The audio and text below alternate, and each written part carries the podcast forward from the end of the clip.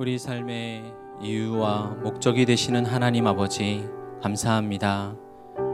세상의 어려운 때에 우리의 영혼이 뒤로 물러가는 자가 아니라 하나님의 말씀 앞에 우리의 삶을 세우고 주님 말씀이 우리의 유일한 소망되는 것을 믿고 살아가는 그러한 복음의 하루가 될 수 있도록 인도하여 주시옵소서. 감사하며 예수님의 이름으로 기도드립니다. 아멘. 할렐루야. 복된 어, 새벽에 또 우리 귀한 성도님들 어, 주님 앞에 나오신 것을 환영하고 축복합니다. 오늘 우리에게 주시는 하나님의 말씀은 사도행전 15장 6절부터 11절까지의 말씀입니다. 사도행전 15장 6절부터 11절까지의 말씀입니다. 우리 한 절씩 교대로 읽겠습니다. 제가 먼저 6절을 봉독합니다. 사도와 장로들이 이 일을 의논하러 모여 많은 변론이 있은 후에 베드로가 일어나 말하되 형제들아 너희도 알거니와 하나님이 이방인들로 내 입에서 복음의 말씀을 들어 믿게 하시려고 오래전부터 너희 가운데서 나를 택하시고 또 마음을 아시는 하나님이 우리에게와 같이 그들에게도 성령을 주어 증언하시고 믿음으로 그들의 마음을 깨끗이 하사 그들이나 우리나 차별하지 아니하셨느니라. 그런데 지금 너희가 어찌하여 하나님을 시험하여 우리 조상과 우리도 능히 매지 못하던 멍에를 제자들의 목에 두려느냐? 그러나 우리는 그들이 우리와 동일하게 주 예수의 은혜로 구원받는 줄을 믿노라 하니라. 아멘. 우리는 초대교회에 불어닥친 유대인 신자들로 야기된 분열과 소요의 현장을 계속해서 살펴봅니다. 전도 여행을 마치고 안디옥 교회로 돌아온 바울과 바나바는 이방 신자들도 모세의 법대로 할례를 하지 않으면 구원을 받지 못한다고 가르치는 자들을 만나게 되었습니다. 갈라디아서를 통해서 보면 이들은 마치 예루살렘에 있는 사도들로부터 지시를 받은 것처럼 가장, 가장했습니다. 따라서 과연 예루살렘 교회로부터 그러한 지시를 받은 적이 있는지 알아보기 위해 바울과 바나바를 비롯한 몇 사람들이 예루살렘으로 보냄을 받았습니다. 사도와 장로들이 이러한 교리에 반대하는 사실을 확인하고 사도적 권위로 이 문제를 다룬다면 이 선동자들을 침묵시키기에 손쉬운 방법이 될 것이기 때문입니다. 바울 일행이 예루살렘에 도착하여 하나님께서 자기들과 함께 계셔 행하신 모든 일을 말했습니다. 그때 갑자기 바리세파 출신의 그리스도인들이 벌떡 일어나 말하였습니다. 이방인에게 할례를 행하고 모세의 율법을 지키라 명하는 것이 마땅하다 이렇게요. 이들은 초기 예루살렘 교회의 일원이 된 제사장들의 영향을 받았을 것으로 보입니다. 이제 예루살렘 교회 역시 할례와 모세의 율법 문제로 분열될 위기에 놓였습니다. 우리 함께 6절을 읽겠습니다. 사도와 장로들이 이 일을 의논하러 모여 교회 역사상 최초의 교회 회의가 열렸습니다. 공통된 문제를 가지고 관련된 사람은 예외 없이 모두 참석하고 온 무리가 지켜보는 가운데 사도와 장로들이 이 일을 의논하였습니다. 이것은 교회에 일어난 분쟁을 다루는 현명한 방법입니다. 예수 그리스도의 가르침을 직접 받은 사도들과 그들의 제자인 장로들, 즉 영적으로 성숙한 자들이 모든 입장을 들어보고 말씀의 기준대로 판단하여 교회의 문제를 다루어야 합니다. 우리 역시 교회에 결정하기 어려운 논쟁이 일어났을 때 조용하면서도 질서 정연한 논의가 필요합니다. 믿을 수 있는 지도자들이 하나님께서 정하신 질서를 따라 교훈과 판결을 내려야 합니다. 그리고 교회의 결정에 승복하는 겸손을 통해서 이러한 분쟁은 해결될 수 있습니다. 초대교회 많은 유대인들이 그리스도를 믿었지만 여전히 율법에 열심을 가졌습니다. 우리가 신명기를 보면 율법에 다른 내용을 넣거나 빼지 말라. 이에 어긋난 말을 하는 선지자는 그를 통해 이적과 기사가 나타난다 할지라도 그를 죽여 악을 제하라. 이렇게 말했습니다. 하나님으로부터 받은 그 율법이 얼마나 절대적인 건지 알 수 있습니다. 하나님께서 자신의 백성을 다스리는 구체적인 방법이 율법을 주셔서 믿어 순종케 하는 것이라면 율법이 이스라엘 삶에서 차지하는 것은 굉장합니다. 이것을 부정한다는 것은 이스라엘의 존재 자체를 부정하는 것과 같은 말이 됩니다. 율법에 대한 애착을 떨쳐버릴 수 없었던 이러한 어리석은 것과 같이 메시아에 대한 생각도 마찬가지였습니다. 유대인들은 메시아가 유대를 해방시키고 승리한 나라로 만들 것을 기대했습니다. 그러나 기대와 달리 되어지는 것은 하나도 없게 되자 무척 실망하였습니다. 그러다 그리스도의 말씀이 이방인들 가운데 받아들여지고 있다는 소식을 들었습니다. 이렇게 그리스도의 나라가 세워진다는 소식을 들었을 때, 아, 만일 그리스도를 영접한 이들에게 할례를 행하고 모세의 율법을 지키라 명한다면, 그렇게 설득해서 이것들이 이루어진다면, 비록 방법은 다르지만, 유대 나라가 애초에 원했던 그렇게 거대하고 유력한 나라가 되어서 마침내 로마의 압제로부터 풀려질 것이라는 것을 기대하고 그렇게 여겼던 것입니다. 이처럼 하나님 나라에 대한 잘못된 개념을 가진 사람들이 마찬가지로 잘못된 방법으로 그 나라를 세우려 한다는 것은 놀라운 일이 아닙니다. 우리 역시 교회 안에 세상의 방식과 세상의 논리가 침투하는 것은 그 모양부터라도 막아야 되는 것입니다. 7절부터 9절까지의 말씀을 함께 읽겠습니다. 많은 변론이 있은 후에 베드로가 일어나 말하되 형제들아 너희도 알거니와 하나님이 이방인들로 내 입에서 복음의 말씀을 들어 믿게 하시려고 오래전부터 너희 가운데서 나를 택하시고 또 마음을 아시는 하나님이 우리에게와 같이 그들에게도 성령을 주어 증언하시고 믿음으로 그들의 마음을 깨끗이 하사 그들이나 우리나 차별하지 아니하셨느니라. 베드로 사도는 약 10년 전에 일어났던 고넬로 사건을 떠올리며 이 모든 일을 하나님께서 주도하셨다고 말합니다. 이방인인 고넬료와 그의 가족, 친구들에게 복음의 말씀을 베드로는 전했습니다. 예수 그리스도의 오심과 십자가의 죽음과 부활, 그리고 만유의 주로 세워진 일을 말할 때 이를 확증해 주는 성령께서 임하는 사건을 경험했습니다. 예수님께서 성령을 보내신 것은 성령을 통해 자신의 교회를 지금도 여전히 다스리고 계신 것을 의미합니다. 모세의 율법이 가리키던 실제이신 그리스도께서 이제 성령을 보내셨는데 다시 율법을 지켜야 한다는 것은 사실 이러한 하나님의 구원 역사를 이해하지 못할 뿐 아니라 역행하는 것입니다. 하나님께서 신의 산에서 모세에게 하늘 성전을 보고 그 식양대로 성막을 만들게 하셨습니다. 이는 유대인의 역사에서 성전, 성막에서 이어진 성전 자체가 실제가 아니라 실제를 상징하는 것이며 앞으로 이루어질 성전을 가리킨다는 의미에서 그림자와 예표가 됩니다. 유대인들이 가장 뿌리 깊은 오해는 무엇이냐면 구약으로서 모든 것이 완결된다고 생각했던 것입니다. 완전한 것이고 가감하지 말라고 했으니 더 완전한 것이 올 수 없다고 그렇게 여기는 강박관념을 그들은 가지고 있었던 것입니다. 율법은 하나님의 뜻이 무엇인지를 배우고 거기에 이르기를 열망하며 삶의 기준을 잡아 일깨우는 교훈이 됩니다.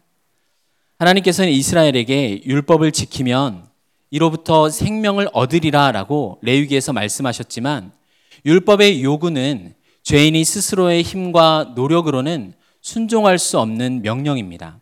왜 그렇습니까? 베드로가 8절에서 하나님께서는 사람의 마음을 아신다고 하셨습니다. 에레미야 17장 9절과 10절을 함께 읽겠습니다. 만물보다 거짓되고 심히 부패한 것은 마음이라 누가 능히 이를 알리오마는 나 여호와는 심장을 살피며 폐부를 시험하고 각각 그의 행위와 그의 행실대로 보응하나니 인류의 대표였던 아담의 불순종으로 태어난 모든 인간의 본성은 거짓되고 부패합니다. 이제 우리는 이런저런 죄를 지었기 때문에 죄인이 아니라 죄인이기 때문에 죄를 짓습니다. 아, 나는 빨간불 신호에 운전하지 않고 이 양재동 주변에서는 나는 금연을 지켰어. 아, 나는 참 훌륭한 사람이야. 이렇게 지극히 작은 조각이라도 만약 나에게서 선한 것이 나왔다고 생각하는 순간 우리는 겸손이라는 것과는 결별하고 자랑과 교만의 사슬에 결박되고 맙니다. 모든 선함과 좋은 것은 빛들의 아버지께로부터 나온 것이기 때문에 하나님께 우리는 감사와 영광을 돌려야 하는 것입니다. 그렇다면 이렇게 자신의 힘으로 지킬 수 없는 율법을 하나님께서는 왜 주셨을까요? 하나님의 의를 밝히면서 죄인의 불의를 경고하고 책망하면서 정죄하고 우리로 하여금 하나님께 간구할 수밖에 없는 것을 깨닫게 하시려는 것입니다. 율법을 주시되 스스로의 힘으로는 성취할 수 없음을 이야기하고 전적인 하나님의 긍휼과 자비로 생명을 얻게 될 것을 믿고 의지하도록 주신 것입니다. 그래서 구약 백성들조차 이 율법을 지켜서 구원을 받는 사람은 한 명도 없습니다. 앞으로 오실 메시아의 죽으심과 부활을 예표하는 제사에 믿음으로 그들은 참여해서 그리스도의 구원이 가져오는 은혜를 통해서 그들 역시 실제로 죄 사함을 받아 누린 것입니다. 그래서 베드로는 하나님께서 이방인들의 마음 역시 믿음으로 깨끗게 하셨다고 말합니다. 이 믿음으로 구원 얻는 원칙이 이방인은 우리에게는 사실 굉장히 당연하게 들립니다. 그러나 유대인들, 하나님께서 선택하셔서 수천 년 동안 이끌어오신 이스라엘에게는 이러한 말이 청천벽력과 같은 말로 여겨집니다. 왜냐하면 그들을, 그들의 역사를 부정하는 것으로 들릴 수 있기 때문입니다. 구원의 복된 소식이 오직 이스라엘에게 주어지고 그들의 역사 속에서 이루어진 것을 알고 있기 때문입니다. 예수님 역시도 유대인들은 아는 것을 예배하고 구원이 유대인에게 났다는 그들의 지위를 요한복음에서 인정해 주셨습니다. 바울도 로마서에서 이야기하듯이 유대인에게는 아들 삼으심과 영광과 언약들과 율법 세우심과 예배와 약속들이 있고 조상들도 저희 것이요 육신으로는 그리스도가 그들에게서 나셨다라고 말합니다. 그런데 이 사실이 정작 이스라엘에게 이루어질 때가 되자 이 중요한 이스라엘과 이방의 차이를 하나님께서는 스스로 허물어 버리신 것 같은 느낌을 받은 것입니다. 하나님께서는 유대인이나 헬라인이나 오직 믿음으로만 복음의 은혜를 누릴 수 있게 하셨습니다. 우리 모두의 인생은 무척 힘들고 고단합니다. 이 세상과 우리에게는 의로움이 없기 때문에 우리는 안팎으로 불행을 겪으며 살아갑니다. 그래서 누구나 구원에 대한 막연한 바람과 소원을 갖고 이 현실에서 벗어나고자 합니다. 그래서 이런 목마름에 부응하여서 각 종교마다 구원을 약속하고 거기에 이르는 길을 이야기하지만 사실 모두 다 스스로의 힘과 노력으로 구원에 이르는 길을 가르칠 뿐입니다. 그러나 오직 복음은 사람의 수고와 능력으로 이르는 게 아닌 하나님의 능력으로 구원에 이르는 것을 말합니다. 율법은 그 자체로 완성하지 못하고 모세가 예언했던 나와 같은 선지자, 더 나아가서는 궁극적으로 모세보다 더 나은 선지자이신 예수 그리스도를 바라보도록 가리켜 주고 있습니다. 이스라엘에게 약속하신 메시아의 복음은 곧 하나님의 아들이 사람이 되어 죽으시고 부활 승천하여 영광 가운데 만유의 주로 세움 받으신 그 예수 그리스도를 믿는 자에게 구원을 베푸시는 길에 대하여 말하고 있습니다. 어떻게 그런데 이 일이 믿는 자를 구원하는 하나님의 능력이 될까요?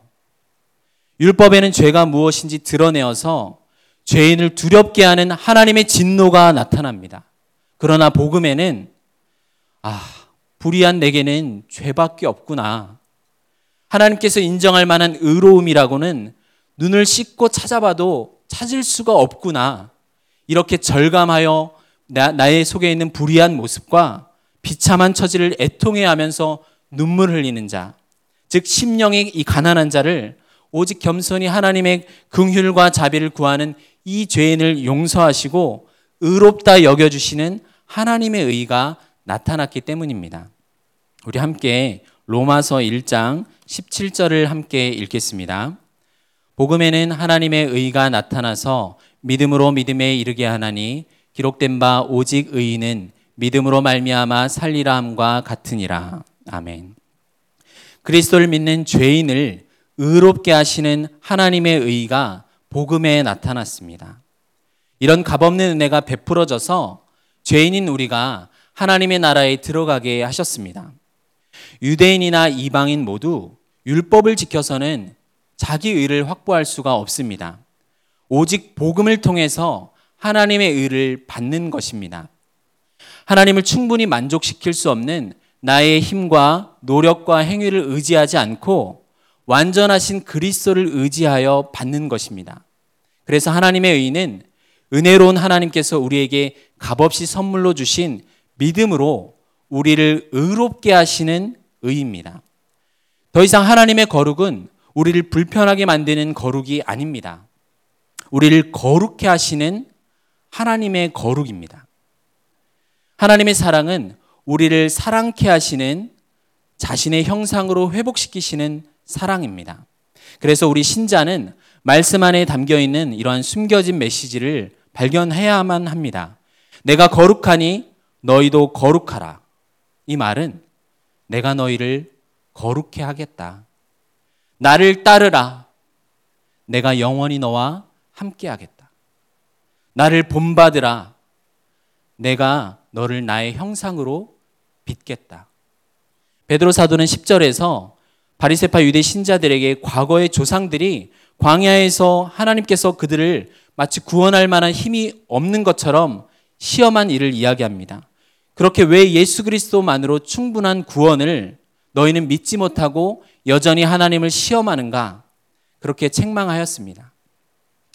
우리는 자식이 스스로 부모를 위해서 아, 이거 하지 못하면 부모가 나를 쫓아낼까? 이렇게 걱정하는 자식이 있다면 정상적이지 않습니다. 세상 속에서 내 인생이 어떻게 될지 몰라서 전전긍긍하며 두려워하며 나의 노력과 지혜로 구원을 추구하라는 이러한 헛된 세상의 넓은 길로 걷고 있는 자가 혹시 있습니까? 우리가 오늘 당장 죽는다면 하나님께서 왜 여러분을 천국에 들여보내셔야 합니까? 유일한 대답은 그리스도께만 나의 믿음을 둡니다. 이 말일 것입니다. 멍에는 두 마리의 동물을 하나로 묶어서 농부가 원하는 일을 하게 합니다. 이스라엘 백성의 순종을 상징하는 멍에는 신의 산에서 받은 율법의 근거에서 메어졌습니다. 율법의 명예는 너무 힘들고 무거운 짐이었습니다. 그러나 율법이 하지 못하는 것을 믿음은 합니다. 우리의 주인 되신 그리스도와 믿음으로 하나 된 그 함께 진 멍에는 쉽고 가볍습니다. 우리를 자유케 하는 멍에입니다. 우리 11절을 함께 읽겠습니다. 그러나 우리는 그들이 우리와 동일하게 주 예수의 은혜로 구원받는 줄을 믿노라 하니라.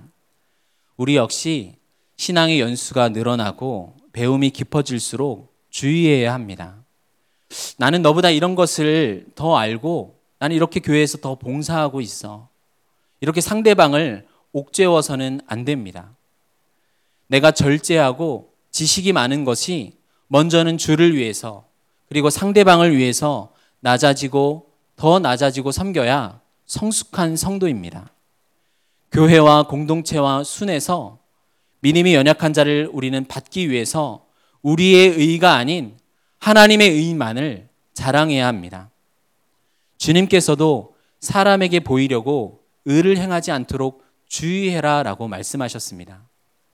가장 선한 행동인 기도와 금식과 구제할 때 너희는 주의해라 라고 말씀하셨습니다. 누구와 비교해서 또는 누구를 정죄해서 나의 정당함을 확인하는 것이 아니라 그리스도 안에서 믿음으로 시작하여 믿음에게 나타난 이 하나님의 의를 기뻐하고 자유케 되시길 그러한 성도님들이 되시길 소망합니다. 우리는 모두 주 예수의 은혜로 하나님의 나라와 의를 선물 받았습니다. 우리 함께 기도하시겠습니다. 하나님 아버지, 이방인인 우리를 그리스도의 은혜로 구원해 주셔서 정말 감사드립니다. 자기 노력과 행위를 의지하지 않고 우리를 자유케 하신 은혜의 복음을 기뻐하며 당당하게 하루하루를 살아가게 하여 주시옵소서. 생명 없이 성공과 부를 추구하여 실상은 멸망으로 달려가는 천하 만민에게 유일한 구원이 되시는 그리스도의 십자가만을 자랑하는 증인이 되게 하여 주시옵소서. 예수님의 이름으로 기도드립니다. 아멘.